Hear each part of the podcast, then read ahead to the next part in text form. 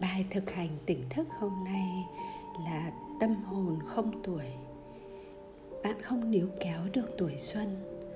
Bạn không thể dừng thời gian lại. Bạn cũng không thể quay trở về quá khứ. Nhưng tuổi sinh học không quyết định trạng thái cảm xúc và tâm trạng của bạn.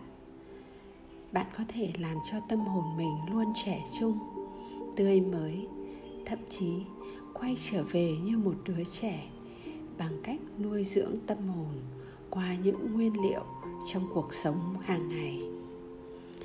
Những món ăn giúp nuôi dưỡng tâm hồn, đó là nghỉ ngơi, thư giãn, suy nghĩ tích cực, yêu thương, sự tĩnh lặng để chiêm nghiệm, vân vân.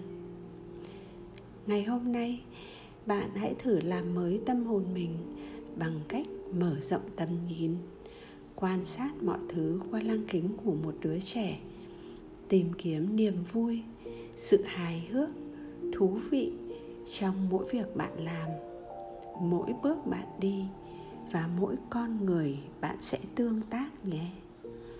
Chúc bạn một ngày mới thư thái, bình an và đầy ắp yêu thương.